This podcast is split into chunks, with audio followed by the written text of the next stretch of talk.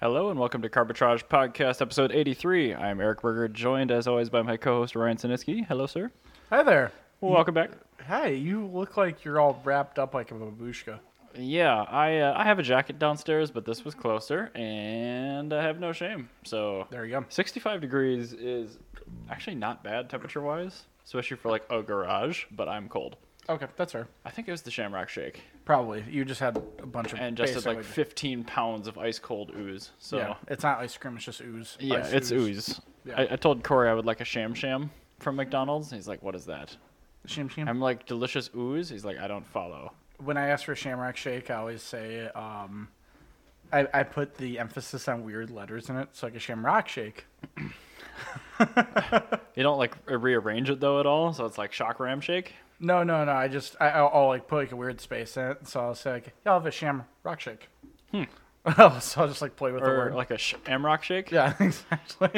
Ugh, You're putting the wrong emphasis on the wrong syllable. yeah, exactly. That was I a just movie like, quote from something. But I always mess with people at McDonald's because they, they usually don't have the they don't have the language to tell me not to. Oh, Corey's not here. He's washing his car, but he said on the way down when he actually got this stuff, he's like, "I'd like one large and one medium Shamrock Shake, please." And they quoted him a total of twenty-seven dollars and ten cents.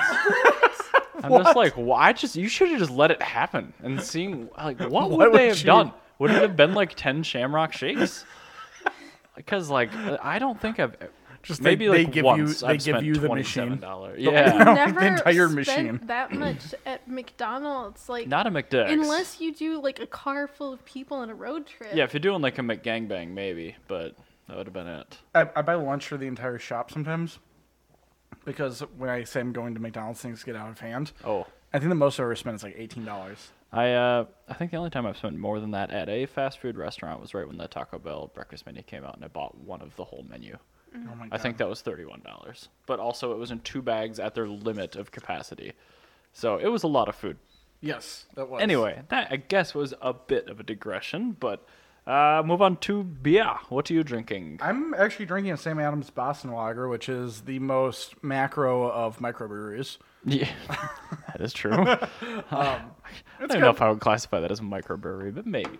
Well, it's either the most macro of microbreweries or most micro of macrobreweries. So take your pick. I would be inclined to say it's the most micro of macro breweries. Yeah, because it's actually good. it's pretty big too. I mean, it's it's world not worldwide. It's uh, it's in every every state, I think. Yeah, it's it's good. I mean, it's not bad. Sam Adams is fine, Yes. but I don't agree with the commercial. You can go around the world and not find a better beer than Samuel Adams. That's just bull hooey. false. I Uh, so they're from, Blatantly, they're from false. They're they're from false. They're from they're from False, Massachusetts. they're from Boston. Okay, so Same thing. I can stay in the same city and name a better brewery, and that's Clown Shoes.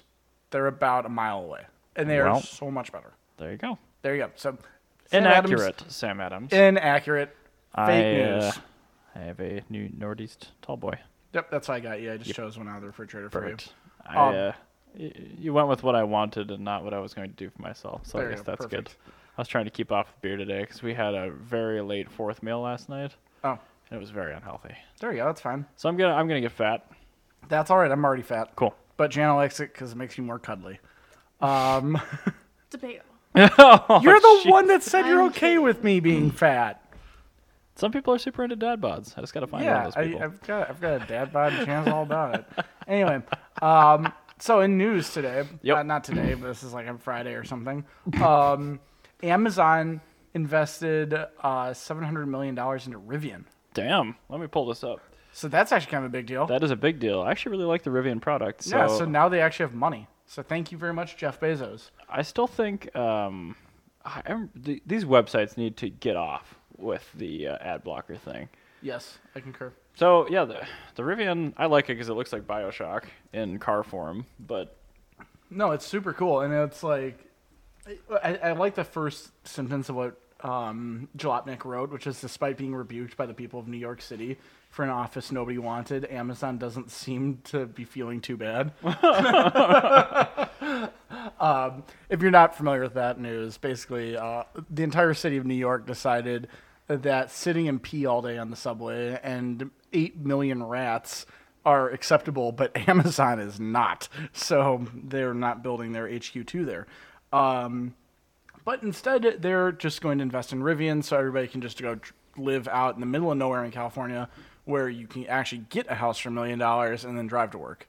Yep. Because now it's going to be like you get a shack for a million dollars and anywhere near Amazon's headquarters. I wonder if my Amazon affiliate account works if I like give somebody a link to buy a Rivian now. Because I'd probably get a pretty good kickback from that. That's true. Um, I had a I had a, a coworker, our marketing guy. Yeah. He was like, I would like to build a, a computer. Could you help me out with that? I'm like, absolutely. I love that. He's like, okay, well, I mainly just do Photoshop and Premiere with it. That's it. I'm like, okay. So I created a Google spreadsheet with like three options yeah. for upgradability and all that. And like out of the blue, he just buys all that stuff through my links that I had in there. And I used affiliate links to show him the products. And I told him ahead of time, like, these are affiliate links. You don't have to use them. But if you do buy something through one of these links in that store, I get money. Tight. There you And go. uh, even though I wrote in the notes, buy this and this at Microcentrics, it's cheaper. He bought it all through Amazon. Nice. So I logged in the other day and I'm like, oh, thank you. That's awesome. So anyway, Amazon affiliates is the jam. If you guys uh, direct traffic at all, look into it. Yeah, that'd be pretty cool. Um, Love how Corey's now wearing his blanket too. You know, I'm the only person not wearing a Free blanket, blanket, and I'm please. okay with this. Yeah, but you have a nice sweatshirt on. Yeah, it's my nice uh, Laguna Seca uh, sweatshirt. Um, but no, I'm really excited about Rivian. I think I it's a- wore I, I- wore my Laguna Seca shit at NPR. Oh, but there they you go. didn't Cool. Take any Nice. video. Oh, lame. Um, oh yeah, burgers would be on Minnesota Public Radio. That's be cool. Yeah, Minnesota Public Radio interviewed me on EV and solar tech. cool. That's So awesome. I'll let you guys all know. Did and you I'll post a mention that snippet. you're trying to offset your massive carbon footprint of owning Yes, several I did. vehicles with V12s? Perfect. I said all the rest of my cars get 10 mpg on premium, so They're all very. You should have said I own several vehicles with V12s. That would have been the best way to put it. I tried not to like I didn't throw my solar installer under the bus. I didn't really like piss on internal combustion that much. I didn't Good. but I also didn't like inflate EVs as much as I probably should have. Cuz like that she had her main questions that we just went through and I'm sure they were the standard stuff that she asked a couple other people she interviewed. Um but I was the only one that she asked about solar because Yeah. I had prompted her like I also have just recently done this this and this. Um forgot where I was going with this. You were talking about uh, talking up E EVs. Oh yeah, yeah. So at the end, she's like, "Do you have anything else that you think people buying EVs should look into?" I'm like, "Well, first off, buy a used one. Yeah. Start off with a low range one because you'll know immediately whether you like it or not, and then you can upgrade. Yeah. But keep in mind that a lot of the cost savings you get by owning an EV is offset by the insurance premium difference because EVs are incredibly expensive to insure. Really. I don't know why, but they are, and that's something you never hear about. Yeah. So I think that's huge. But yeah, when it airs, I will make sure to get a digital copy, and then we'll just throw it up as a. I'll probably. uh, arbitrage or I, I think. something. I think it's gonna be on like Climacast or something. I'll I hope just- so. I'll just hear it on my way home from work. I'll Well, if see. you hear it, let me know, and then I'll rip a copy. But uh, Jane is supposed to let me know when it's going to air. So Okay. Cool. Well, if Yep. you ever go back, tell Kai Ristall he's always welcome on here because I love Kai Ristall. I don't know who Um, that is, but I will. He's the guy do from that. NPR Marketplace. He's Cool. got I don't the- listen to NPR. I'm sorry. Ah, d- I listen to NPR nonstop. Uh, and uh, Which is the irony. I get it. Yeah. but uh, no, Kai, Kai Rizdal is awesome. He's got the best voice in radio. He makes economics inter- interesting, and he's hilarious. So he's like the Jay Leno of economics. So, what does he actually? What's his segment? NPR Marketplace. It's a half-hour show on on. And that is NPR. just all things economic. Yeah, it's just economics. It's great. Okay. Um, but anyway, back on Rivian. I'm a really big fan of Rivian. I want everything good to happen to them. I love The Witcher 3. Geralt of Rivia is one of the greatest characters of all time. And I think those are beautiful trucks. Anyway, so. Um, yeah, I like the pickup more than the SUV, but I'm still happy they've got both, and I really like Amazon as a company for it now. So I've got no problems with Jeff Bezos. So I'm fine. benevolent overlord. I don't know. I'm not gonna call him that. Uh, anyway, so uh, Volkswagen Burger. Tell Yep. me about them. Okay, so uh, in the interest of trying not to keep this like an EV cast on my half, I've been trying to find stories that aren't necessarily as based in electric stuff, but I'm failing miserably. So we've talked about Well- VW bringing that ID Buzz thing. W- one second. There, there's a reason for that. It's because Europe, other than like supercars, is making very few exciting non-EVs. Uh huh. That's why. Yeah, Yeah, and you like European cars. I do. That's why we like last talked about the G70, the Genesis, because like Korean stuff is way more interesting than European stuff right now. Oh god, Europe sucks right now. Uh-huh. yeah, it's really, really tragic. So anyway, the only interesting thing that I could find this week coming out of Germany was uh, an electric car on the platform that we're getting with that ID Buzz, that super cool retro van thing. Okay. But we're not getting the cars and the hatchbacks from that platform, which is doubly insulting because guess what? That ID based hatchback, which looks freaking rad, Yeah. is the first ever carbon neutral production vehicle. So they're doing things right, and we can't has them. Yeah, that sounds like Volkswagen. What wh- what were they thinking of? I, It's Volkswagen. I mean, That's I- just- the that's first- just how Volkswagen is. but wh- I just like is there is there actually any reason, or is it just because screw America? Probably that. Another ad blocker. I'm not even gonna capture this, but I. So what I, I want to hear your speculation. Honestly, why do you think that they're not bringing the ID lineup of cars here? And to be honest, it's probably about federalization and how we have different crash standards than anybody else in the world. That's how we get a, we don't get a lot of cars. But ours aren't as stringent as a lot of the world. Well, we have different things that we're really stringent about, other that other countries aren't. Well, other I thought our worst stuff was like just headlights and DOT. Well, we have that, and then we also have our small impact. You put a lot more emphasis on. oh, the small overlap or whatever. Um, Yeah, small Okay. overlap is huge on us. That's why a lot of like a lot of cars that aren't designed for the American market just utterly fail it Hmm. because we do like we do a like a one quarter small overlap at like highway speed, whereas most of the Right. time they do like 30 miles an hour or, like, Right. in other countries. So cars like the Mitsubishi Mirage get like hammered for their small overlap, even though they're totally fine. Right. Like it's just that they're not designed for the American. That's a crash market in mind. test that is literally your choice on how you hit something. Yeah, like if you're if you're in a car where like you Hit 'em went into- square. yeah, hit him square. Like you have as much of your impact area not go into your body. Right. Like, yeah. The, the whole car is designed to dissipate energy, yeah. and you're using like a very small percentage of it. Exactly. No So- wonder it crumpled. It's designed to do that. Yeah. It, it's just a weird thing. It's so that's that's why a lot of our cars that we get don't don't have that. It's also why we also get like a lot of like weird front ends on cars. So if you ever look at like um like the Corollas, not like the most current one, but from like ten years ago. Okay. totally different front end in the American market than Europe. I thought that was pedestrian safety. Uh, there, it was again safety front end stuff, but I mean, Ah. Well, either way, I'm I'm pissed because the fact that they were able to make an electric vehicle carbon neutral from the factory is huge because Well- like the battery packs take a lot of all energy right. to make. One second, they're saying it's carbon neutral. This is also Volkswagen. A, Oh, that's true. It's B, B. I have zero faith in the ID.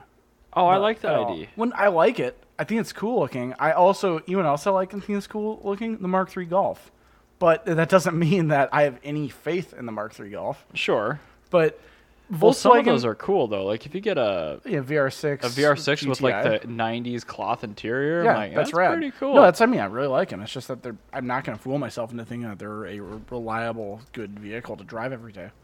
Um, and that's the thing. That's that's what Volkswagen's just proven to me time and again for years is that they are utterly incapable of making something reliable. that is true. They will find a way. We've talked about this. Yeah. They'll find a way to make an EV unreliable. They they absolutely will. They will be using biodegradable wiring harnesses and like trailer bearings and the wheel bearings. Yeah, trailer bearings and wheel bearings, biodegradable wiring harnesses, and they're gonna have like the dehumidifier for like the AC system directly above the body control module. They're or gonna something. find that acids in the cooling system cool slightly more efficiently. yeah And exactly. then they're just gonna fill all the cooling loops with acid, and then they're gonna be really surprised when it eats through the pipes. And The batteries are going to be those old AA rechargeables Oh, that just stop yeah. working after a couple months. No, they're gonna be um, what they're gonna do is take the sunroof drains, and they're gonna put on plastic that is very sensitive to temperature, and they're gonna run them right past where the body control module is, just like they did in the A4. what about uh, And they put the body control module at the lowest possible point of the vehicle to lower Yeah. the weight by In a- like in a two. hou- bucket.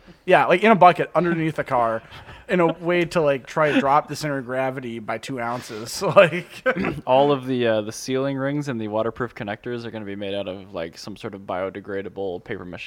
that's gonna be great stuff. They're or going to use something, yeah. aluminum inside of the high voltage wires instead Perfect. of copper. Yep, that's what they'll do. Yep, just to get that little bit of weight savings. Yeah, that's exactly what Volkswagen's gonna do. They're gonna find something to do that seems like a really good idea for a car that is put onto a racetrack and only a racetrack and never driven.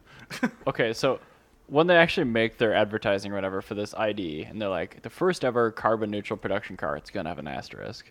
Oh. What do you imagine seeing down below to qualify that asterisk? I- if driven exclusively for 45 years with zero replacement parts. I was gonna, I was gonna say yeah, like if assuming fifteen thousand miles annual mileage for three years There's just 15, 20, 20,000 miles at annual Right. mileage for three years. within Uh, the ass- warranty period. Assuming no repairs needed prior to or prior to end of warranty. That that's what they're gonna say.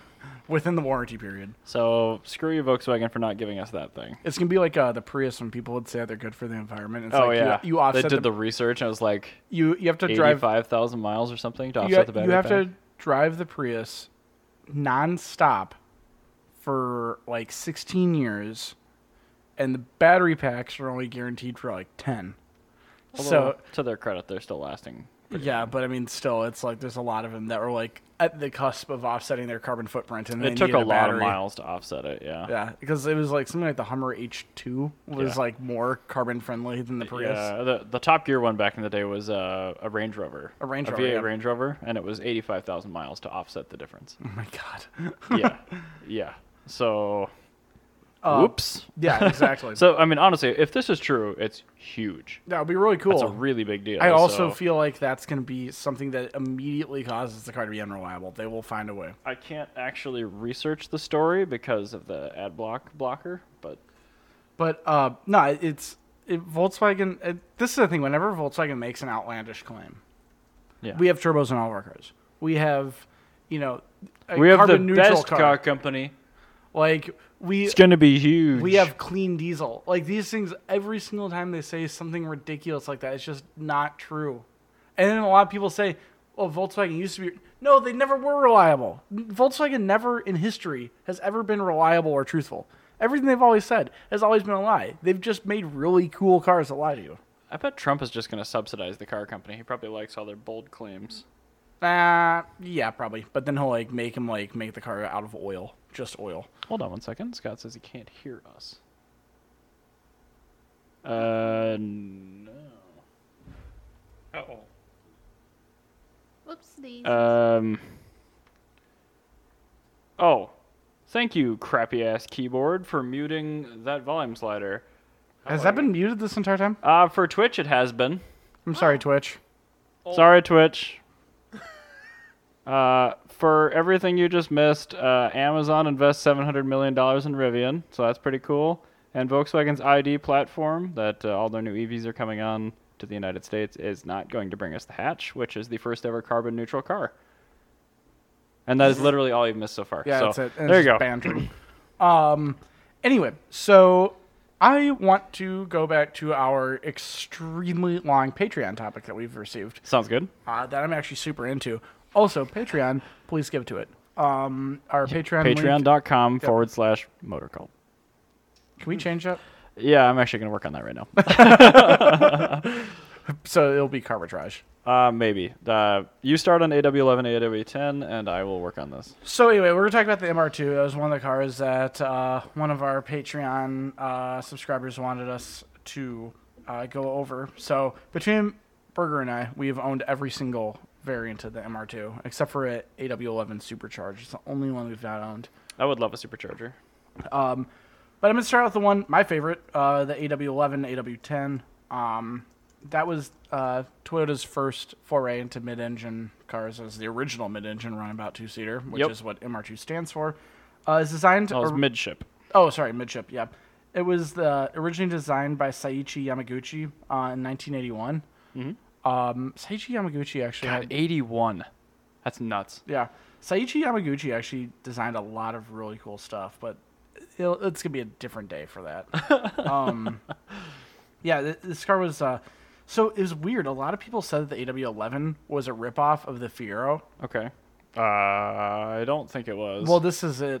The AW11 had been in production since 1981, or had been in development since 1981. Mm-hmm. The, the Fiero since '83.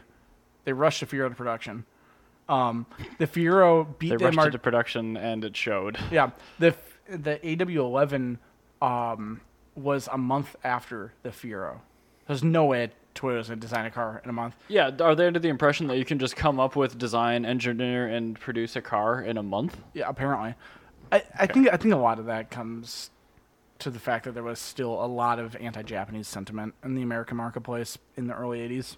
Well, yeah. I mean, that didn't. I mean, that's that's still around now. Yeah, but I mean, like particularly, like it was way worse. Like there were I'm sure. like probably about a, still a third of the population was like that one racist guy that walks in AutoZone.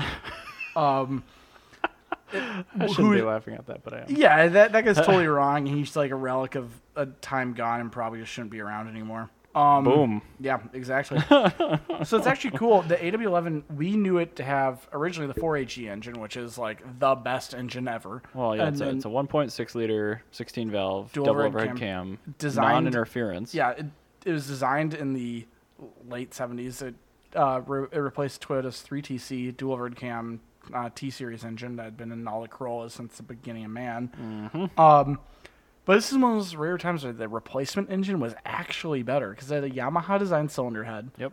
Um, And Toyota has a long history with Yamaha. Yes. Oh, huge, long history. That that's an episode of itself. but what's cool about the eight- the eight of- the 4AG is you originally had the big port and then you had the small port engines. The big port engines you would think are the one you want for like a good build, Mm-hmm. but the ports were so big they actually killed power.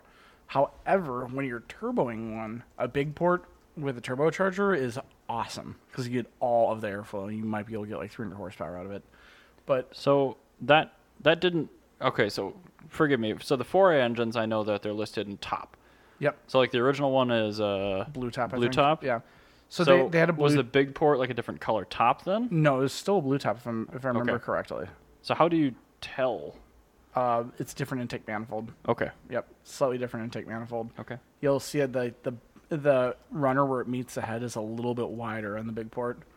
Um, Good lord. Yeah, I'm I'm glad you know the nuances on this because I know a lot of the nuances on the second and third. that's gen, because I had but a AW11. I love that car. I um, know. I'm so, What's actually, uh, but yeah, so the the 4AG is like a really awesome engine, and the thing is, like a lot of people like they don't understand it, but the engine made 116 horsepower. Hmm. Mm-hmm. Is a 1.6 really good for the 1.6 liter made 116 horsepower, and it was designed in like 19 like 77. I think its first production car. I'm, I'm gonna have to look it up real quick. Um, was in 1983, but um, let's see, in 1983. yeah. 116 horsepower That's huge. is massive I mean, because you that's have to like- understand the uh, the, BMW 1600 1.6 did that. And Dodge just- St. Regis police cars. Can we just talk about the name I know. Dodge St. Regis? It's a terrible name. I was gonna say it was awesome, but okay. But uh, it, it just uh, Dodge did a lot of terrible things. And if you're wondering what the Dodge St. Regis is and do the right thing, the police car they were driving was a Dodge St. Regis. oh, okay. Yeah. Uh, that had more a cars. 318 cubic inch V8 that made 140 horsepower. Oh yeah. Big honking hairy V8. A lazy, wet American V8. That's exactly what it was. Um, Emphasis on the wet. yeah, exactly, because that did not burn any of the gas. But anyway- Patreon.com forward slash carbitrage. There we go. go. Cool. Now it's done. Um, the 4AG had almost the exact same amount of power out of a 1.6 liter engine, That's crazy. which is precisely not 318 cubic inches. Explicitly not. yeah, is is definitely not.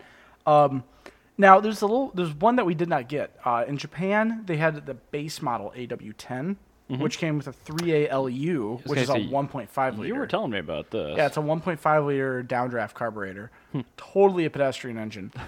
However, I think if that, th- if you're wondering how that performs, it's about equivalent to a Fiero with an Iron Duke. Oof. Like yeah, the two M4 Fiero. But the thing is, that, That's not good. that engine was designed for people that wanted a fun car that got fuel economy. Okay. So that was the and was it good at fuel economy? that was fine. Okay. Yeah, like 1983 got like 40 miles per gallon. That's pretty good. So Like- not as good as a Civic, but but at the same time, it's a mid-engine rear-wheel Right, drive right. s- like CRX HF. Like that's awesome. Oh, Like, yeah. that's It- super cool. it's the epitome of carbitrage. It's the slow car fast. Yeah, that, So that's that's everything I love. that like, chassis with no power. Oh yeah. Yes, that, that please. sounds awesome. Yes, like please. w- let me just w- let me just retain my speed. Like I feel like every single AW10 died because of the snap oversteer because somebody went 50 miles an hour, reached that, and refused to slow down. like Po- possibly. so, actually, I should mention that these cars did the first generation had horrible snap oversteer steer problems. Well, to be fair, they kind of fixed it, kind of didn't, and then they really didn't fix it on the first gen for the second. Th- this is this cars. was weird about the AW11. Each year they had different sway bar setups to try and fix this. so they didn't pull a Honda and just do one change and fix it. No. Okay. So what they did 80, 84, they had front and rear sway bars. 85 Just oh, front? eh, yeah, 80, 85 they had just front with a really small rear. Okay. 86 they got rid of the rear. 87 they brought the rear back. And then 88 I think they did a different sized front and then 89 it was like totally different again. So every year it was made it had a totally different sway They bar did setup. an AW11 and 89. I think they did. Yeah, cuz I think it was I thought the yeah, it was 89. Yep, Okay. that was the last year of the supercharged. okay, I didn't know the supercharger was two years. Yeah, they did. Mm-hmm. Yep. Uh, But so what's actually really cool about these, the 84s we ever actually I don't think we ever got those. I think it was I think it was 85 to- 85 was the first yeah. year because to be fair, it was like three months of 84. I think we got him 85 to 88. Yeah, yeah, because like they they were they were around for a few months and that's when they were trying to work everything out. With Yeah. yeah. Suspension. Yeah. Um, another cool thing, the 85 is like my favorite. Is that because you had one? Yes, but no, actually the the reason I like it more. It was the only one where it didn't have a high mount brake light on the spoiler. Oh, you mentioned that in the MythBusters crushing. Thing. Yeah. It, it's really cool because that, that non high mount spoiler looks so much better than any of the other spoilers. Yeah. Yeah, I've seen that in a lot of other makes from around that time because Yeah, that but- was a year before the mandate. it was. And it was still foam on it. So it was Okay. really cool. It was a really rad spoiler. I love it. Spoilers. It's, Um, it's unbelievable to me that those actually held up and withstood the test of time. And they work really well. Foam spoilers are actually really good. In Yeah, they're really awesome. a lot of Um, cases, they held up better than their urethane counterparts. Yeah, the urethane ones always went to hell. Like they were always terrible. But um, so yeah, eighty six and eighty seven, you had a standard light bulb, like a eleven fifty seven bulb, high mount brake light in the spoiler. Then eighty eight and eighty nine, you had a LED strip. Huh. Okay. And then another another change that they did in eighty seven. Uh, was they switched? They changed around the turn signal stocks because the turn signal stocks would actually break on the 85s and 86s. Okay. So when they did the mid model update for the interior, I think it was 87. Um, they went to a much beefier turn signal stock. I like the early ones a lot more. Hmm. If you look at them, um, the early ones look a lot like a, something from like the early 80s or late 70s, which is like a simple plastic stock. And the later model ones, this big bulb is sort of like Chrysler looking thing. Right. I don't like that at all. Did they add functions to it or just make it bulbous? bulbous so it would actually not break. It was a very clever thing that they did that it would continue to function for years and years. Interesting. But the um, one of the really cool things that they also did um, with the 8788 on the interior is you could either get a stereophonic or quadraphonic radio. Okay. So stereophonic is just in the doors. Quadraphonic they put little tweeters behind you. Which one had the speakers in the headrest or was that not? Uh, That offered? was not offered on that one, I think. Okay. That was offered in the Miata, if I'm not mistaken. Oh, and the Fiero. yeah, the Derp. Fiero, yeah. Um, Oops. But yeah, so the AW11 had a lot of really cool stuff going on with it with interior, and it's like little things that like you didn't think that they would have done. Um, and then another really awesome rad thing, they have that little visor that goes over the back window, where it says Toyota on it. I don't. I'm not aware of this. Yeah, so on over the back window on the AW11s, uh, they had a little plastic visor for aerodynamics At the top or the bottom? at the top, Okay. and it said Toyota on it. And when it shined down in the light, it would say Toyota in giant letters on the back window when the sun hit it at the right angle. It's like in the afternoon sun it was designed so it's like about like three to five o'clock. So like when you're coming home from work, the entire back window will be will have this huge Toyota shadow across it and like fill almost the entire window. It was really cool. Just the weirdest little design thing, but it looked really, really cool. I mean, okay. I I think that I think stuff like that. Those are things that they don't do on uh, modern cars. Um, also, the side vent when they went to the supercharged ones. Mm-hmm. Yep. That went from being this like big, like just hefty zinc piece, to actually being made of aluminum, which is like way And it, lighter. it protruded more on the supercharger one though, didn't it? It didn't protrude. It was a different design. So instead of going being split horizontally, I think it was split horizontally. If I'm not, if I don't, if I remember correctly. I, I And is there don't- just one side scoop on those? Or There's are there just two? one. Okay. Yeah, the other side had that fuel tank. Um, instead of being split, they s- switched out with split. So Okay. yeah, because I think it was split horizontally. They had two separate vents, and they, instead they just did one big one. Yeah, it's been so long since I've seen an AW11 in person. I just don't even know. Now, we should get to the big difference with them, which is the supercharged one, Which which, I believe was called the Supercharger. yeah, supercharged, yep. Um, but it had a electric supercharger on it that would, it was a actual belt-driven supercharger, but it would electrically decouple the pulley from the rest of the supercharger. Mhm. So you could still get really awesome fuel economy. Yep, and it would just bypass the blower. Yep, it just bypassed the blower. I think That's like that- an air conditioning clutch that they just put on a supercharger. Exactly, yeah, and that's actually really cool because then you still get the the cool, you know, the supercharger, and you still have the good fuel economy. Yeah, um, and then my fa- of my MR2 that I had, you could either get T tops, a hard top, or a giant sunroof. and I think that What's the most desirable? not T tops, but um, I actually kind of like my giant sunroof that I had because I found out like right as I was about to Sunroof sell cars it. are usually more rigid and they don't leak. Well, as I was about to get rid of my AW11 because uh, I didn't want to rust Which was out. a poor decision. Yeah. Well, yeah, but I, I needed to. That car was. It, it ended up costing the next person lots and lots of money. Fine. Uh, however, yeah, getting rid of it was a bad decision because even with that lots and lots of money, it's now worth more than it would have cost because it needed like three thousand dollars worth of repairs, and Oof, that's yeah. gone up four thousand dollars in value. So he still writes it up. Um, if he still has it. yeah, you know he still does. I I talked to him the, uh, a couple of years ago, but uh, the sunroof course. is literally the entire roof. It's almost a target top. Hmm. Like, Does it is it just remove or is it just pop up? it pops up and then you can press the two side buttons in and totally remove it out like outright. Um, Sure. But yeah, you can totally 100% remove it. I think that's really really cool. That is cool. So that's pretty rad. Especially with so little mechanism. Yeah, it's entirely manual, so it's like really light too. And then when you put it, it's actually what's funny. The car handles better with the sunroof off. And then in the 'Cause- trunk? You put it in the front, Yeah. and it now acts as a sway bar. Because the way it mounts in, it mounts in right in between. I would have the- loved if Toyota had put a different size uh, sway bar on the sunroof cars. That would have been really funny, a smaller one. but uh, no, it had a. Um, it, it would fit right in between the, the two strut towers, and Mm-hmm. sunroof had a me- like a steel rim around it, so it would act as a sway bar. You would have noticeable handling changes. It would actually handle a little bit better. It would It's so ridiculous. it would have a little bit less snap oversteer with the sunroof like off. It was really funny. So I think it was a, I think it was a combination of the front wheels being better aligned and then having more body twist in the center and not at the rear. Hmm. Why did everything get quiet? I don't know. I heard was uh, that the- dryer dryer. turned Oh, it on, was a dryer. somebody's running the dryer? apparently. Yes. I'm not even gonna ask. Please make sure you leave your blanket on. I Oh. thought I heard something and smelled something, but okay. Anyway, Yeah, let's talk uh, SW20, SW21 then. one second. You know, one, one last thing. Oh, okay. Curb lights. Oh god, light. Super light. The big honk and heavy pig of the AW11 was 2,493 pounds for an automatic supercharger.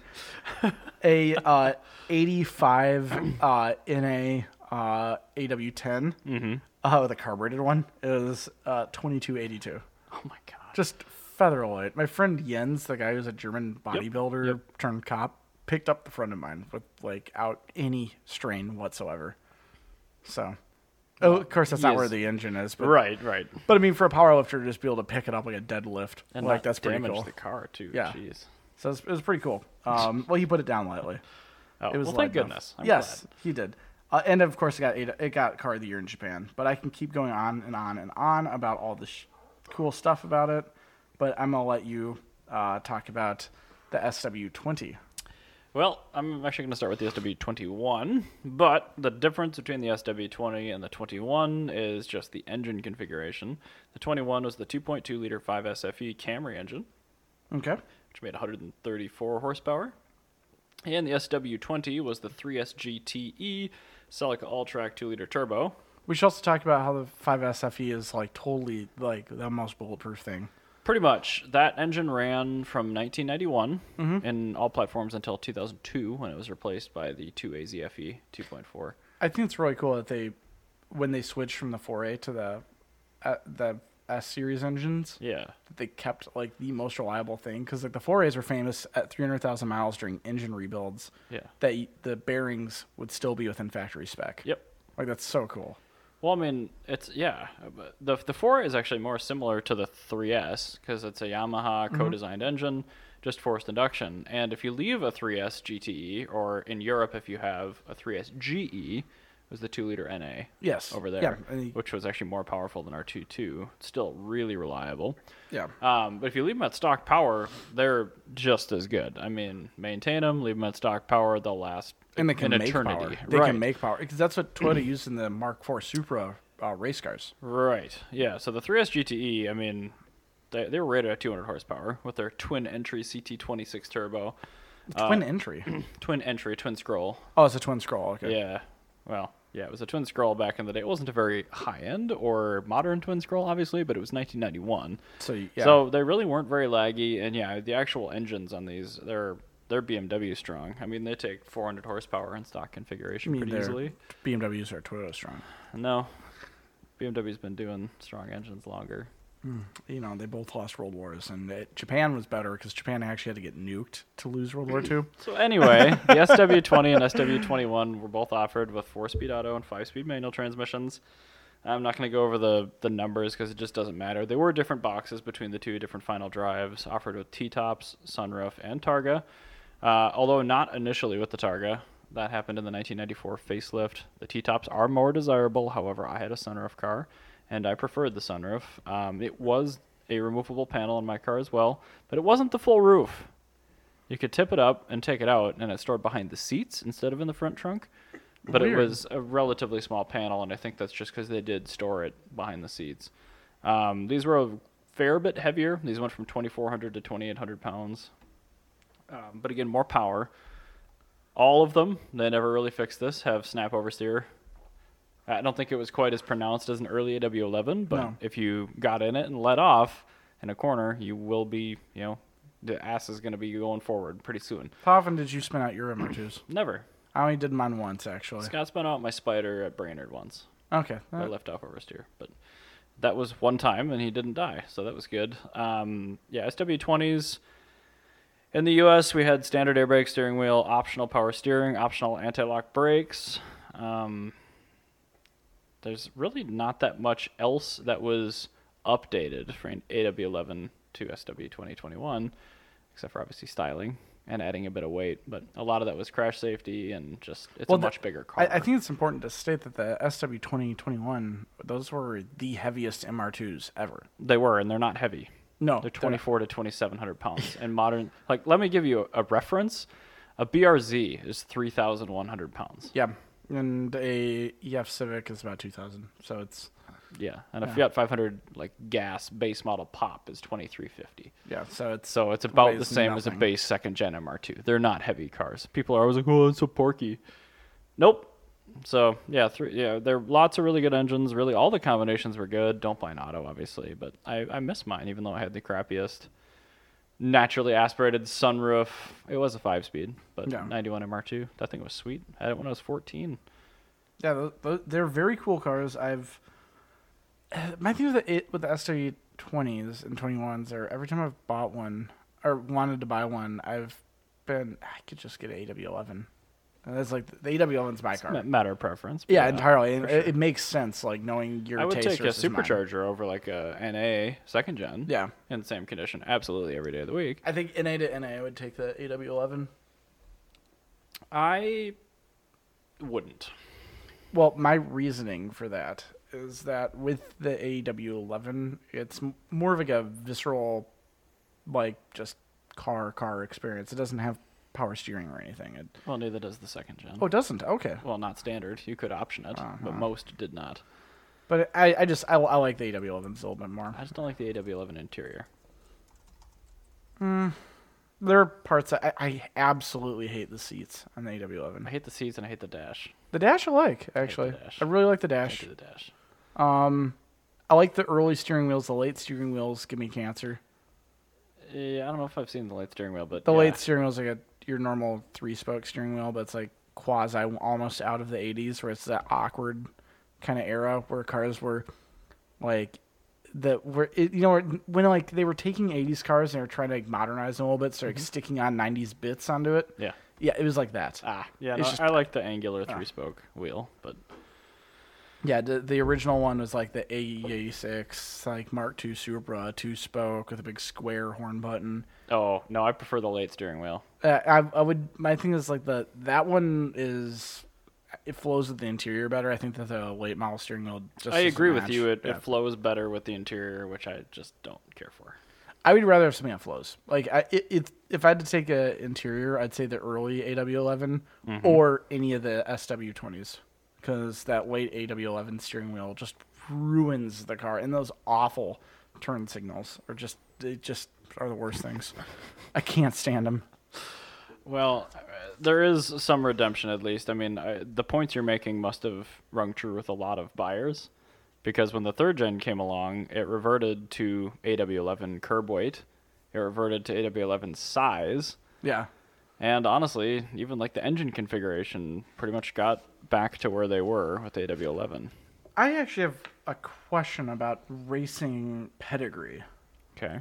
Oh, with these cars, because I know the AW11 that they made a version that was going to go into Group B, The yeah, the second gen had a huge racing huge history. racing pes- pedigree. I Um, think that the the third gen that they did at least um, Super Tycoon uh, GT300 Super GT. Yeah, so second gen was Le Mans.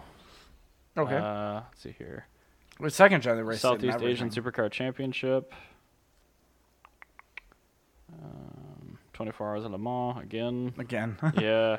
Japanese Grand Touring Championship, now Yep, Super GT. JGTC. That's okay, that's more of that. Land speed record. Yeah, um, yeah, they did a lot with that second gen. Like the second gen really was like that was kind of the height of the AW11 or uh, not the AW, uh, sorry of the MR2 was the second gen. Um, well, I mean, you could just you could get a lot of power out of them, so they were really competitive in racing. I, I think the the third gen. I think the only thing that really hurt that car is the fact that they forced it to be a roadster. They didn't have a hardtop. No, that, I really like that. Well, That's- no, no. I mean, I get that you really like that, but I'm talking about like why it didn't sell as well as the other ones. 'Cause I don't think those sold as well, did they? uh, I don't know. They sold pretty well. Well, Oh, yeah, I mean, pretty well. It's also the Let's see if they have sales numbers. it's also one where the manual tr- or the automatic transmission was still the like a- SMT. Oh, God, it was awful. Don't ever do that. Just put a torque converter auto in it if you're gonna do that. Yeah, the uh, the third generation uh, ZZW30 MR2 that had the uh, it was this like six speed like It was a five or six. a five or 2004 and six up were the sequential. six-speed, yeah. it was like a sequential. it's like the smart transmission yeah, or an it's- SMG. Yeah, it was an SMG. It was not good at all. Um, It literally was the C56 and the C60 manual with an automated clutch and mechatronic on it. So yeah, it was like an early one, so it wasn't good by any means. Right, and the shift buttons were awkward, and it, it was not good. So No, it wasn't. definitely never buy an SMT. No, you ZZW30, gotta get the but manual. Uh, I will say, I mean, I, the ZZW30, that's probably one of the favorite cars I've ever owned because certainly at the price point, but not even considering that, that's probably the second best driving car I've ever driven. You know, I, Toyota of the early 2000s gets a bad rap because they killed the Supra by then. Mm-hmm. They were in the process of killing the MR2, and the Celica was not rear-wheel Mm-hmm. Hand in drive. hand, yeah. But- Well, also killing that, but I, you know, I really like that last generation of Celica a- a lot. I it looks really good. it drives really good It drives okay, for what it is for a front-wheel drive sports car. It drives really well. Like but considering the parts interchangeability on a lot of stuff between Oh, yeah, the MR2 MR2 and is way Celica, better. I'm just like, what did you do with the Celica? No, the the Celica. Well, the Celica they were aiming after the Integra, and the only Right. issue with the Celica was, it was about as good as the Integra, but not quite. Like in It- a Hmm. it lot was of its heavier tests. and more luxurious, and like, you could get the 2ZZ in the Celica. That's true, but well, I mean, like um, when you like had them like actually like testing, it was Right. it. Yeah, I could see it coming up short. Mm-hmm. It, it came up short barely. Like it's it still beat the Integra on a number of tests. So, but it's just the Integra was just a little bit better. I always liked the look of that last generation Celica, certainly. But Yeah. then when Scion got introduced in 03, then they in- gave us the TC, and then that killed off the Celica. Yeah, and it was just So we'll And see it if we just ever went get a downhill. Celica again. I'm sure we will. I think they will. Yeah, they'll probably still call own it the trademarks, they'll- I hope so. they take the uh, SFR uh, concept and turn that into Celica. I hope they take the four cylinder Supra and stop calling it a Supra and call it a Celica. or a Well- Celica Supra. There you go. Celica Supra done. Perfect. All Um, said and done. But yeah, the third gen back to 1.8 liters. First one to not have a Yamaha co-designed engine. This used a version of Toyota's 1ZZ Corolla engine, but it was actually the one shared with the Celica called the FED, which had larger intake valves. So you, you couldn't get the 2ZZ ever? Like Nope. Anywhere? You could swap it in pretty easily, but it was never offered with it. The only engine offering was the 1ZZ FED. 1.8 inline 4, 138 horsepower. Good engine, really all you need. Uh, sole offering for manual was a 5 speed. In 2004, they gave you a factory limited slip diff, though, which is pretty nice. And that was also the year that the SMT went from a 5 speed to a 6 speed. Uh, 2,200 pound curb weight. Uh, really big aftermarket for this thing too. Surprisingly, probably Massive. not quite as big as a second gen, but that it's hard to touch second gen. No. Well, I mean, the, the first gen as well had a huge aftermarket in the day. Well, yeah, So- for the day. I mean, yeah, But I mean, well, that's the thing is, you know, today there's like nothing. right. But I mean, like Comparing you, you it have to, like, say other wi- cars that it was within ten competing years, with back in the within day. ten years of it being made, like, cause I, like you could actually get a Hyper Rev magazine just for AW11, and you could. I, this is one of the few cars you can get a Hyper Rev magazine for every single generation of that car. Because like the Civic, you can't do that. Like you really can't, because like you have you can get a Hyper Rev for like E EF, EG, EK, and on. Mm-hmm but you, like you can't get it for like a EA or a, s- a CVCC. But thank God. if you're wondering what a hyperrev is, uh, hyperrev is this magazine in Japan where they uh, review and list every single aftermarket part available in the country for That a sounds car. stressful. It's actually really really interesting. Like you, you have like it's basically it's an encyclopedia of everything you can possibly do with the car. It's super cool. So I mean, I appreciate that because, like, a lot of times, especially when there's a new aftermarket part coming out, you're like, well, I have to be the scapegoat. I got to find that. yeah, So, yeah, it's it, hyperrev's really cool, and uh, yeah, the all the MR2s you could get a hyperrev for that, and I think it's just one of the more. I do like interesting that things. name. hyperrev. I, I really wish I wasn't taken. I would totally call this so uh, it looks like podcast the, up. the only uh, uh, motorsport stuff that the Spider did was Super GT, and that was with a grafted hardtop. But boy, that's a cool looking car. Yeah, and well, actually, the uh, when uh, the movie Cars came out, Mm-hmm. uh, Disney teamed up with Toyota to make a Lightning McQueen MRS Oh, nice. For- that's it- pretty yeah, cool. for the awesome, 2008 Super- Even though that Lightning McQueen is an American car. Yeah, it. But if you uh, if it, it, that was their and that was actual in the thing. 2008 season. Yeah, so it that was. was. at the end of the Spider.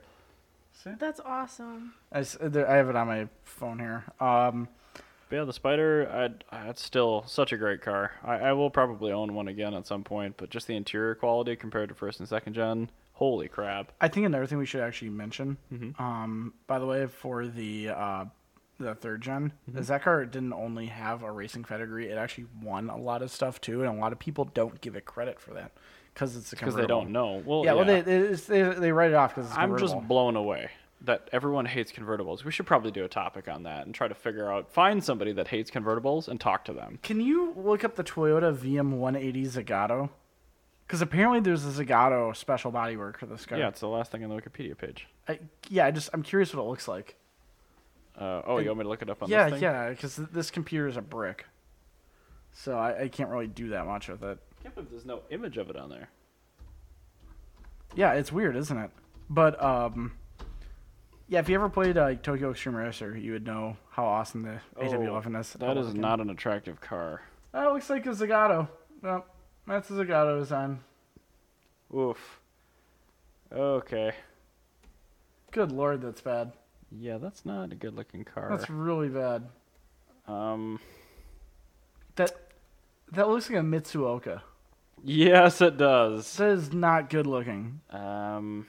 When you yeah when you can't change the A pillar. Oh man. Oh, Jesus, that looks bad. Oh look, it's an MR2 Spider. Oh, it's an SMT. Oh no. How awful would you like your car? Oh, let's make it look horrible and then put in the sequential. Like, how badly do you want it to look? Do- Can you just can you just ruin your car? Uh, Can you have it in silver too, so I can get to look at all the disgusting body lines? That second MR2 I owned, the uh, the shell I bought that was painted matte black but was originally silver, so I Yeah. reverted it. I really wish it wasn't silver. The first one was black. I liked that. Yeah, that looked much better. But anyway, I'm not sure what the best color was on these. N- Well, on the Zagato, no good color exists. Uh, I'm gonna have to say the red yeah, or the yellow. red's pretty good. I think they offered like a really nice blue, I can tell you what the worst color is. oh, silver. No, green with a tan top. Oh, That that super common green in the late '90s, early I 2000s. did at least put a red convertible top on my silver car. yeah, no, yours looked cool. that helped a lot. I think I still see that car driving around from time to time. I was offered it when I owned the Boxster, and I said no because I had the Boxster. You fool! I know I, I think a So, Boxster was a whoops. poor decision on your part. it was.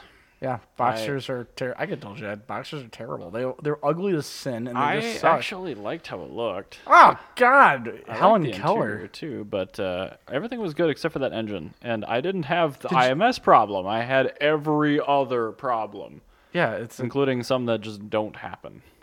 So I'm glad the guy who bought it loves it. good. I'm glad he does too. He guy's clearly a masochist.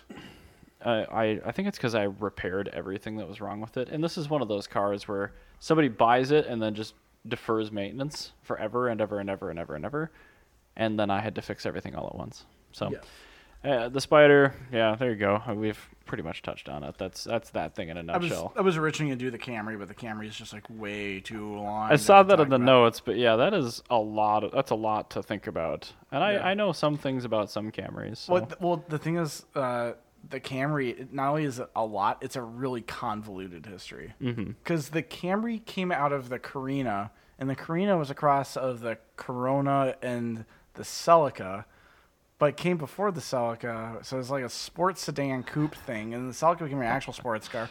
It's just, uh, I'm trying to make sense of it still. So Well, if it makes you feel any better, I'm fairly on the up and up with these things, and I have no idea what you just said. yeah, the the Camry's actual history is let's- this really weird thing because it's not just like a we're gonna make a midsize sedan. All right. Because the first car to have the Camry name was actually a sports sedan. Was it a toilet? No, it was a the car that actually had the Camry name was a Toyota. It's called the Celica Camry. So it was a f- it was supposed to be a four door version of a Celica, based off a Carina platform. It's just super weird. So Um, it's very odd. I'm, well, I'm- whatever that did, it evolved into like one of the best-selling sedans of all time. Yeah. So. anyway, trying to get that figured out. We were originally going to do that, and I'm just like I ran out. I of just time in wanted the to week. talk about the one MZFE. E. Or, Yeah. Sorry, the th- one VZFE. E, that's one the VCFE, E, the 2VZ? 2.5, the 2.5, Two VZ. Yeah, the 2.5 liter. Yeah, we will. Don't worry. Okay, good. And we're also the one get- VZ is a three liter single overhead cam, and the Forerunner, and the one MZ is the aluminum that started in '94. So, whoops. Yeah. y- uh, Well, I mean, what? How how cool can a car be where you can get a manual V6 wagon? Five speed. Yeah, It- it's the coolest thing in the world. That So, 2.5 is so cool. The the V20 Camry is really cool V20 Camry with the 2VZFE E and the 5 speed is like in a the wagon. epitome. Yeah, in the, of In a wa- course. it has to be a wagon It has um, to be a wagon. because actually the wagon rear end on those cars looks like especially good looking. Anyway, uh, we're not talking about Not the the Camry. Camry. We'll, we'll We're- get we're we'll get to getting this that. level of autism later. Uh, let's uh, talk about your next topic here. okay, so this one I didn't pull from the internet. I just typed it because it's it's just one of these things. So we've heard forever about buying a first year like of any particular new make and model is a bad idea. Like Yeah. why? Well, for a while, I'm going to use actually, let's talk about the AW11. There's a lot of stuff from the 84, 85 first year eh, um, AW11 that does not transfer over to other cars. They had a lot of weird stuff on. it. They had the smaller clutch in it. They had a bunch of different weird things. on Right, it. but does that make it not worth buying? I would say not worth buying, but avoid. There's a Okay. difference between avoid and like run for the hills. Okay, so how do you So- quantify that difference? Well, the difference is like uh, a void would be like you should. Give me examples of cars that are like a void and which ones are run for the hills for like a first year for s- problems. Um, the uh, Mark V Volkswagen Jetta with the 2.5, Okay. avoid it. It's The first a- year? First year, because Okay. the, the 2005 and 6, first year really. Yeah. Uh, half 2005. Sure. Um, they were the only 2.5 liters with timing chain issues. Hmm. And then the timing chain's on the backside, so it's like a VR6, so it's like a huge pain in the ass to do it. But after 2006, they were all solid. Like they Hmm. Okay. were all like way better built. They had Okay. a totally different updated design for the time and chain heads. Of course. Um, and then they were bulletproof. yeah, so I know that's the an two fives are example. really solid. As I a- did not know that the early ones had problems. Yeah, as opposed to avoid at all costs anything with a 2.0 T. Oh yeah, That's not totally. but that's like, a- that's not just a first year thing. That's what I'm saying. Oh yeah, but I mean like, well, I guess um, We've covered at great length that you should not buy any corporate two liter turbo. no, but that that's just a a really good example of uh, a, Right. avoid. I can't think of anything that's like a absolutely just run for the hills. I mean, maybe an Edsel. Like, Just the first year. I mean, well, especially the first year. Uh, I'm Yeah. sure. I'm sure British Leyland probably had, a, l- or just British cars in general had a lot to do with. But this again, becoming that's a thing. that's a tough thing because we're specifically talking first year, Yeah. where they improved and got buyable after that. Because there's a lot of cars that were just introduced and were just shit piles the entire time. And I I guess- a couple examples I've got were like the first year of Mercedes M156, so the 63 AMG engine, they had defective head bolts. So the Mm-hmm. That's a tops huge of the problem, head yeah. bolts would just fail off. once in a while and it would mix coolant and oil and you'd never know and you'd smoke your engine. So don't ever buy an 08 unless you've got a receipt or you're planning to do it. Yeah. And that's one of those things where it's kind of run for the hills. I think another example. I totally, I just totally blanked on my example. Oh, um, it's not the first year, but it's the first two years. Okay. Uh, that counts. Fox body Mustangs Interesting. totally gutted by emissions Oh. for 78, 79. 80, they revised the catalytic converters. Mm-hmm. You actually gained like 10 horsepower, like 10, 15 horsepower, which I like when you Gotta got, like love a the hun- two way catalytic converter. Yeah, you got- you- it's, you know, when you're dealing with 120 horsepower, 20 horsepower is a big deal. That's a huge deal. but it's like the so yeah the 78 79s were really particularly gutless and then 80 through 83 were quite gutless and then 84 through 86 carburetor is still okay Well, the one to get is the Aerofront. and then you have the terrible aero fronts and the fuel injection after 86 um, so yeah the, the, really the correct answer is only by the 86 mustang Get the Aerofront. Uh, Uh-huh, the later that's the ones is only, better. literally the only Mustang worth buying. Yeah, the the Aerofront's really really Um, good. You're gonna want to go for the later fuel I, injected cars. you know, I guess I'm just I'm trying to think like where this would have possibly come from. Well, that's that's the thing. I I honestly think it was back when cars were like paradigm shift changing every year or every two years. Yeah. And like the first one of those was maybe a brand new all aluminum engine with no steel liners in the You know what? 50s or something. No, I'm gonna go with uh, I'm gonna have to get pre-war on it. Hit it. Okay, thank you. Um, I think it probably would have come from the Model T Okay. because the Model T was the first car they ever did a mass production on, Mm-hmm. and there was, I guarantee you, there were production errors galore that first year. Yeah. But it's kind of the thing is like where it comes from is there are things that you cannot test for that have to I come don't from think real that's world fair existence. though, because there weren't car years then. It was literally just when was the car made? December 31st, 1919. Okay, it's a 1919. Well, that that's yeah, sure. But I mean, the first year or so of production date. Okay. Um, I, I, it's not model year; it's production date that matters because there's Right. there's things that will come up during production that you find out, like the head bolts on those on Mercedes. Mercedes AMGs. And there's there's a lot of stuff like that too. Uh, even the like when Mercedes introduced their 3.5 liter V6 in 5 oh the first year and a half they had kind of faulty timing chain cam gears on the front of the balance shaft. Just have another one. Okay, go for it. Uh, the 88, 89 Honda Civics and CRXs. Clutch cables and pedal assemblies. They break Hmm. Oh, the pedal assembly. ah, The reason is on the left hand drive models, the ones in America, Uh-huh. Honda engineers did not account for 30 years of a slight tug to the left. that's what she said. But yeah, you have to think about this. If you have something going like that with just a little bit of force for 30 years, Yep. it's going to fatigue the metal down there. Yep. So it's I going love to how you break just it. pre-war build the MacBook with your with your knuckles. But what what it would do is you had a slight tug to the left on the uh, pedal assemblies on early Civics, and they never accounted for that. So after thirty odd years, two hundred thousand miles of pushing that clutch all the time, if it wasn't perfectly lubricated at all times, which I guarantee you it won't be, um, it will break the pedal assembly at some point. You'll first hear like a little bit of a, like kind of squeaking, Creaking Mm-hmm. creaking, or something, yeah. noise, and eventually, as Jana found out several times in the CRX, the pedal will just break Oh yeah. and Yay. smack you in the in the ankle. Ow. Yeah, and, then trap you in a Whole Foods parking lot. and you're usually in neutral when this happens, Ow. or you're stuck in like the wrong gear. People ask me why I'm afraid to drive manual transmissions.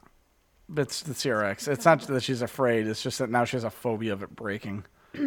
I just get intense anxiety She drives a when I'm driving manual, so I stall a lot, and then that gives me more anxiety because I stall in the middle of uptown on a hill. and it breaks. But like she can drive the she can drive my Mazda fine. It's just like she's ha, she has these horrible memories of the CRX. It's That's like it's understandable.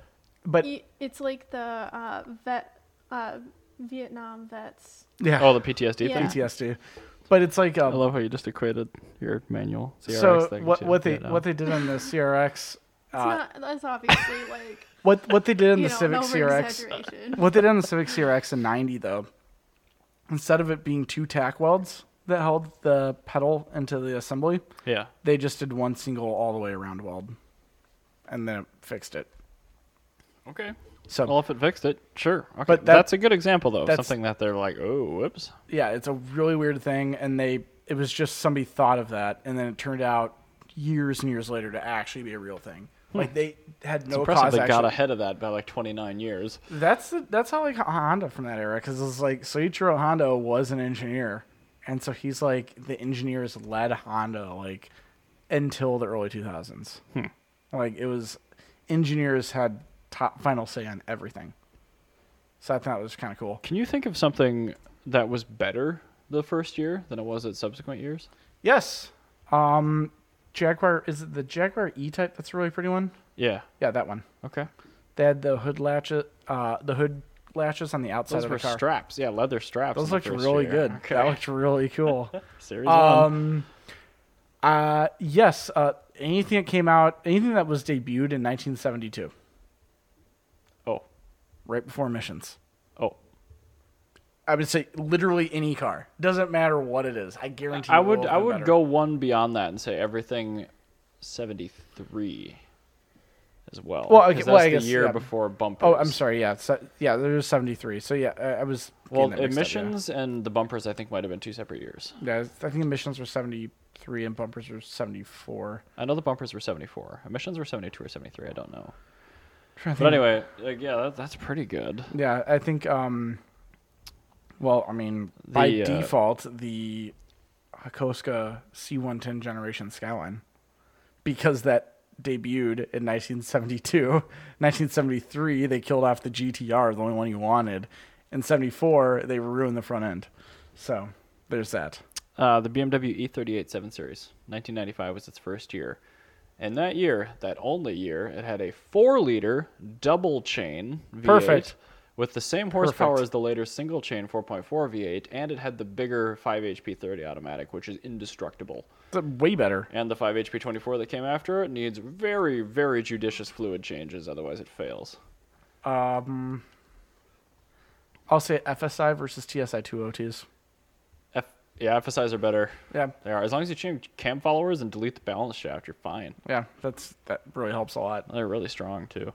All right, so speaking of such, Yep. uh, deferring maintenance. uh, Yeah. we had a listener. Oh, God, That what are you sent me- reaching for? I'm getting this list that a listener sent me. It is a copy of an of a repair order for a car. Okay, what is it? It's a 2,000 Volkswagen Passat with Uh, a 2.8 liter V6 manual.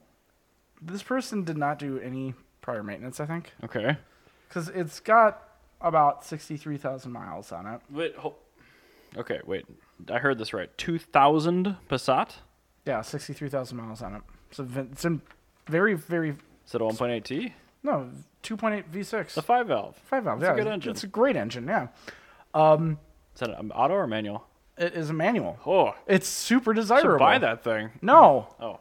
This person did zero maintenance. They did oil changes. Oh. I think they probably inherited it, and they're like, this is an old car, and they just Yeah. like didn't do anything. I bet it did like 500 miles a year for 10 Yeah. years, And and, then- then, then it got given to somebody, and, And then they just driven a ruined it. bunch with I- no maintenance. And they said, "quote I'm gonna drive it into the ground." Like, yeah, you you are, and you're gonna get fucking hosed, and I hate you. Um, but I mean, I'm not like that Passat's kind of whatever, but like that's a, that's a, that's the best configuration. I it- it's my issue is more with the mentality of I'm gonna drive into the ground. It is Yeah. just a sign of pure air of well, have you seen arrogance. uh, um, Tucker's post today on his truck? yeah, it's totally shot. Like the little head gasket's leaking on the outside. I think I'm just gonna get rid of it instead of throwing a head gasket at it. I'm like, dude, What? head gasket's gonna cost like a nickel for that thing. Just do a head gasket. You love that stupid truck. He's like, cause of the frame rust. I'm like, cause of the thing you knew about the entire time and have been progressively having patched. Yeah, like just deal with it. Okay.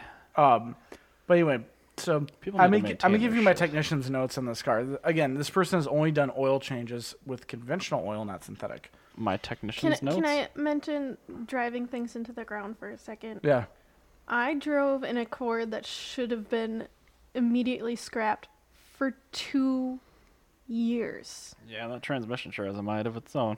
Oh, it, it did. Like, I mean, I had third and reverse, and well, sometimes third, sometimes reverse, mostly first and second. no, we're- you didn't have first. You had second though. Oh, yeah. So, like, You had, you had- You occasionally had fourth too, right? it had at least two neutrals. in yeah. it. It okay. was. When we So s- a variable 4L60. Yeah, variable four oh all yeah, sixty. and I mean, there was so much rust, we couldn't do oil changes on it. And, like, I literally could not get that in the air. I Yeah. had to replace the battery terminals. I had so many issues with uh, this car, but I still, you know, I kept it alive for two years. So these simple issues people are having, and they go, "Oh, I'm just gonna get rid of my car."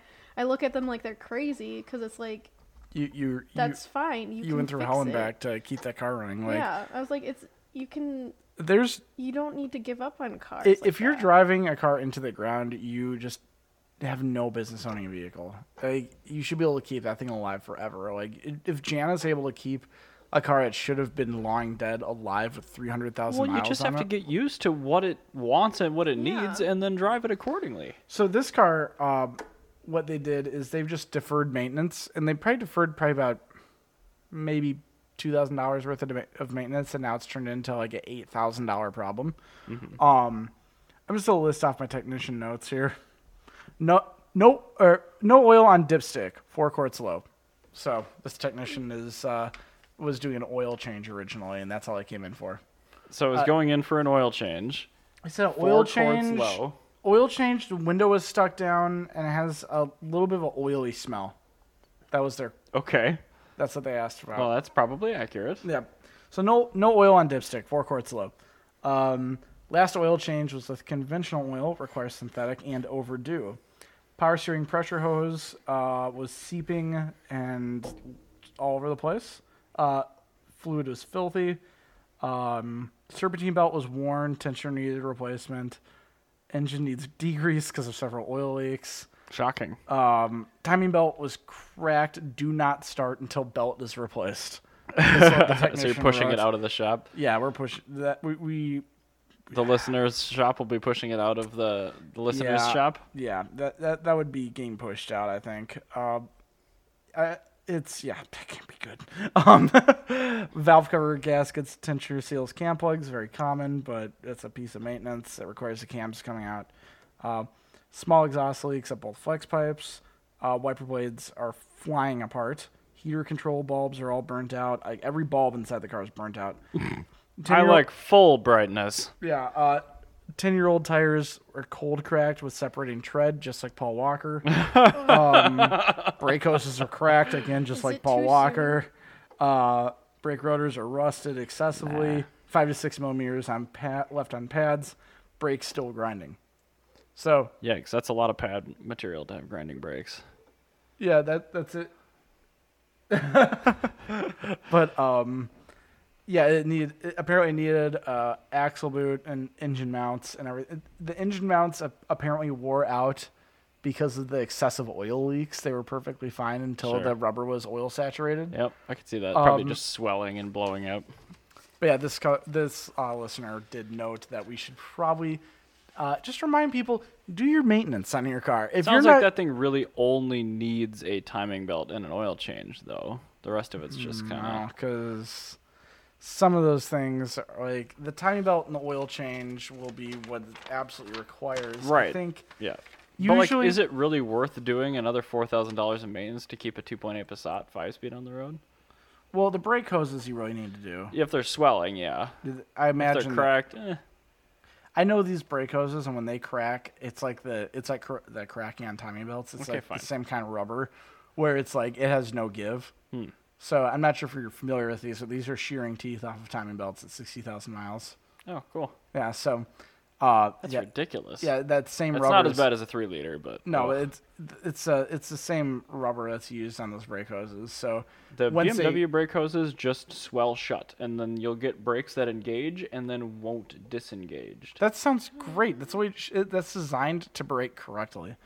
Pretty Um, much, it's like it- it's a fail secure system. I think the window being stuck down is another issue, uh, where the regulator just Oh. flew apart. I didn't so- actually catch that. Uh, I, might- I So might the have window missed was that. down. The window regulators on those fail. The cables. Oh. sn- Uh, Is it as Snap. bad as the? Uh, oh shoot! What has horrible regulators?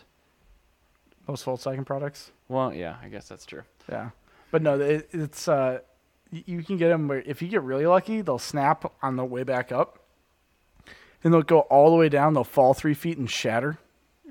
Oh, Even better. That's something I've seen before. who made those timing belts? The time of Volkswagen Auto Group, I guess. No, but who was their OEM? It had to be Contatec or No, I think it was. Daco? Um, I think it was actually Fabi Bilstein. Oh, jeez. Yeah. Also, Cora is playing with a lighter. What's that? That's gonna go well. But um, yeah, no, th- this uh, Right. this this co- this uh, reader just wanted us to mention that because uh, you know I've seen it too with my shop where a lot of people just don't do their maintenance. They don't feel they need to, and they'll just repair it as it comes, and they get whacked with like eight grand of absolutely needs to happen tomorrow repairs. Well, to the listener's defense, it sounds like 75% of that list is not as urgent on a vehicle that is not going to be restored to perfect. Well, yes, but still, these are things that are Right. required for the car to be Things that could have been avoided. yeah, these are all things that have happened due to maintenance. So, yeah, but I mean, it's still, I mean, that timing belt's a huge job. That's probably about twelve hundred bucks. I know think that so. the tires are going to be about six hundred, and then that uh, window regulator is four hundred. So that's already two grand plus tax. That they're gonna have, they have to put twenty two hundred dollars in to make it happen. Are they going to do that though? Yeah, I don't know. I don't know the customer. Uh, Yeah. I well, mean, I hopefully get- they keep a surprise to see I- if they I can- actually. I'll reach out to the uh, listener probably next week, see if he has any updates on it, if he even responds. See if the or car anything. got pushed out into the scrap heap. If they picked it up and started driving it as is with an oil change. You know, in my shop, I've had a couple of people that just pick up their cars after I show them their timing chains being removed off the cam without loosening anything, and then they just insist on driving it home, and then they call me 20 minutes later and say my car made a weird noise. Yeah, but it did. Now it didn't run anymore. and Yeah. It's just, Uh, yeah, that's I told you. Uh, You had to spend three thousand dollars. You want to go to work. Now you have to spend eight thousand dollars. TSI probs. Exactly. Ha- sorry, hashtag pound TSI problems. Yes. Anyway, so there's Well, that. I- Do your maintenance. Uh, and that kind of morbid note, I hope you guys enjoyed some of those 4L60 memes I was throwing up on the screen Thank as that you. was happening. Um, How many neutrals do they have? But anyway, as you guys know, I am shopping for a Fiat 124 Spider, and I have found one in Hollywood. Uh, that's a 2017, and it somehow has 78,698 miles on this it. masochist has a black on black car in SoCal. What is wrong with them? I think it's actually gray. Whatever. You know, I mean, dark color Eh. But on dark yes, color. Yeah. So anyway, I really was looking for a one of the two top trim levels, so a Lusso, which is the more grown-up leathery interior Yeah. one, or an Abarth, which has the LSD and the loud shouty exhaust on it. The Classica is the base trim, that's what this one is. And I kind of set myself limits. So if I could find a Classica under 15, I'm like, okay, probably go that route. If I can find an Abarth under 19, I'll probably go that route. Scott That's sent me this 13. one. It's That's worth it. thirteen thousand, and I'm pretty sure I can get it for Ten. no. I think they probably paid ten at auction, so I'm hoping, considering it's out of warranty, and this is the only one currently for sale out of warranty because it's a 2017, that I can get it for maybe eleven five or twelve. Yeah, I'd say go for eleven five. So I'm gonna start at them with eleven five. Uh, they just bought it at auction, so I know they paid very little for it. Um, but yeah, I'm hoping to end up with this car so I can lower it, put big wheels on it, go beat the crap out of it on the track. So when you haggle, are you gonna just go there in person? No, And then it's start. in Hollywood. What I do is I ask a bunch of details about the car, figure out what's not perfect with it, and then ream them on that. And then they usually accept my offer eventually. That's fair. Okay. But if they don't play ball, I'll just wait for an Abarth and pay more. There, and I, I think that Barth idea is a perfectly okay thing, but this would be a great car too. But I can add heated seats to this, which is a big deal that the Abarth has stock, and I can add an LSD to it for a thousand, which is the only other thing. Same engine, same transmission as the Abarth. Probably cheaper insurance too. I don't know. It's expensive either way. Interestingly enough, I don't know if I told you this, but I got an insurance quote on the Tesla P90D Ludicrous, which I plan to get in the fall. And holy hell, those are expensive to insure. Oh yeah, like how much? Mr. Wags, I think, is like 225 per six months. The FJ is about 370 per six months. The Fiat 680 per six months, which is hella expensive. The Tesla is 987 dollars per six months. Jesus. Yeah, So my van, I just want you to know, for like the most over insurance I could ever possibly get is like hundred and twenty four for six months. you must have a better record than I do. Oh, it's flawless. Yeah, I've Yeah. never been street racing in my life. never ever, never been to Mexico. That would be illegal. Mexico, On Minnesota. that illegal. bombshell, we should talk about things we learned today that we're happy about. Not just today, but we have learned in the past. Uh, Jana, you're still here. Oh, You haven't said yeah, anything. I am. I am here. I don't really have. I gotta start adding this to the notes so I remember. So you, you Yeah. remember? Um, I don't know. Should I just give a random word etymology since that's yeah, tell us where avocado came from. Etymology. Oh God. Yeah, I keep on confusing entomology, which is the study of bugs, with entomology, which is the study of Etymology. where words come Uh, Int from. versus et. E N be- Yeah. versus E T. Oh, entomology versus etymology. Yes, that's what I said. Oh, So let's do glitch. Ah, that's the word in front of me. Glitch is possibly Yiddish. They don't know. but it sounds Yiddish, so I assume it is. that does sound Yiddish. yeah. But it's basically the word mean. Son of a Yiddish. Yeah. So that's my fact for today because I was not Yiddish. prepared with animal facts. I'm sorry. Oh. Uh, I well, will Also create a been for- list. if you for can, if you can just come up with future an animal reference. fact before we well, before we're done, I'm sure people would want to hear that. But I'll, I'll give you some time, and I'll I'll let Burger and I go. Burger, you've got a fuzz on your beard. Do like- I? Yeah. No, no, blanket no, sheds the like left side. crazy. Yeah. Oh, oh, It was, a, wow. it was a big boy. It was a Yeah. big honker. This, and uh, that was on the screen. perfect. Perfect. So there you go. So you looked like you had a big blue dot on your body. Maybe I do. Your turn. All right. Uh, something I learned about um, cars that uh, oh Toyota's first uh, post-war design. I learned this while studying the Camry. Uh, their first post-war design was largely based off the Beetle, and they were allowed to do that because Toyota was the only, one of the only manufacturers after World War II from the Axis not to have a partnership with an allied company. Oh, So like Isuzu had Hillman, um, and like I guess like uh, Auto Union had somebody else. Like they all had like somebody that they were working with. Uh, Toyota did not, so Toyota ended up making a car as like a front engine, rear wheel drive, uh, water cooled Volkswagen Beetle with an engine that was based off the combustion chambers of an Auto Union V16 racer from prior to World War II okay. really really cool car. It was a one liter. It made like thirty horsepower. Oh yeah. Now we talking. But just so you know, the Ford Flathead made like eighty five out of like four Oh, liters, I know. It was 2.2. two point two. But still, I mean, it was about the same power to weight ratio as a Flathead. That's pretty cool. So that Yeah, but the that flathead makes that wet V8 burble. yeah, this one just sounds like a like a side valve four. So Okay, this gross. week all of my animal facts are from Australia. Yay. Um, the fingerprints of a koala are so indistinguishable from humans that they have been confused at crime scenes. Why have there been so many koalas at crime scenes? I, that's what I'm because thinking. koalas are actually homicidal creatures. right? Oh. Little do they know. They kill for fun. Yeah, they it's like kill for humans, fun. cats, and koalas. Yeah, they little kill do they for know fun. That would be a great they're looking podcast name. for the wrong, like the poor humans' I fingerprints can't that they believe find you've done this. actually didn't do it. It's the dang koalas. So now we need to go free some criminals in Australia All because of koala bears. because koalas are obviously committing the crime. I love I love Australian wildlife so much. It's way more interesting than my fact, which is just uh, old thousand dollar BMWs are more reliable than modern Toyotas. That's shocking. Yep.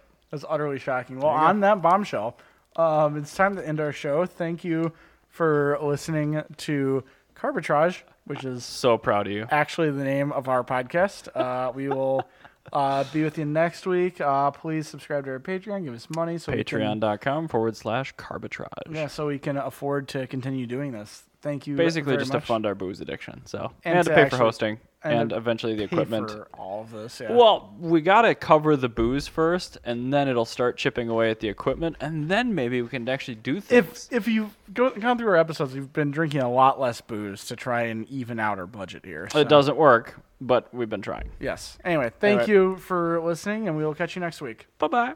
Mom.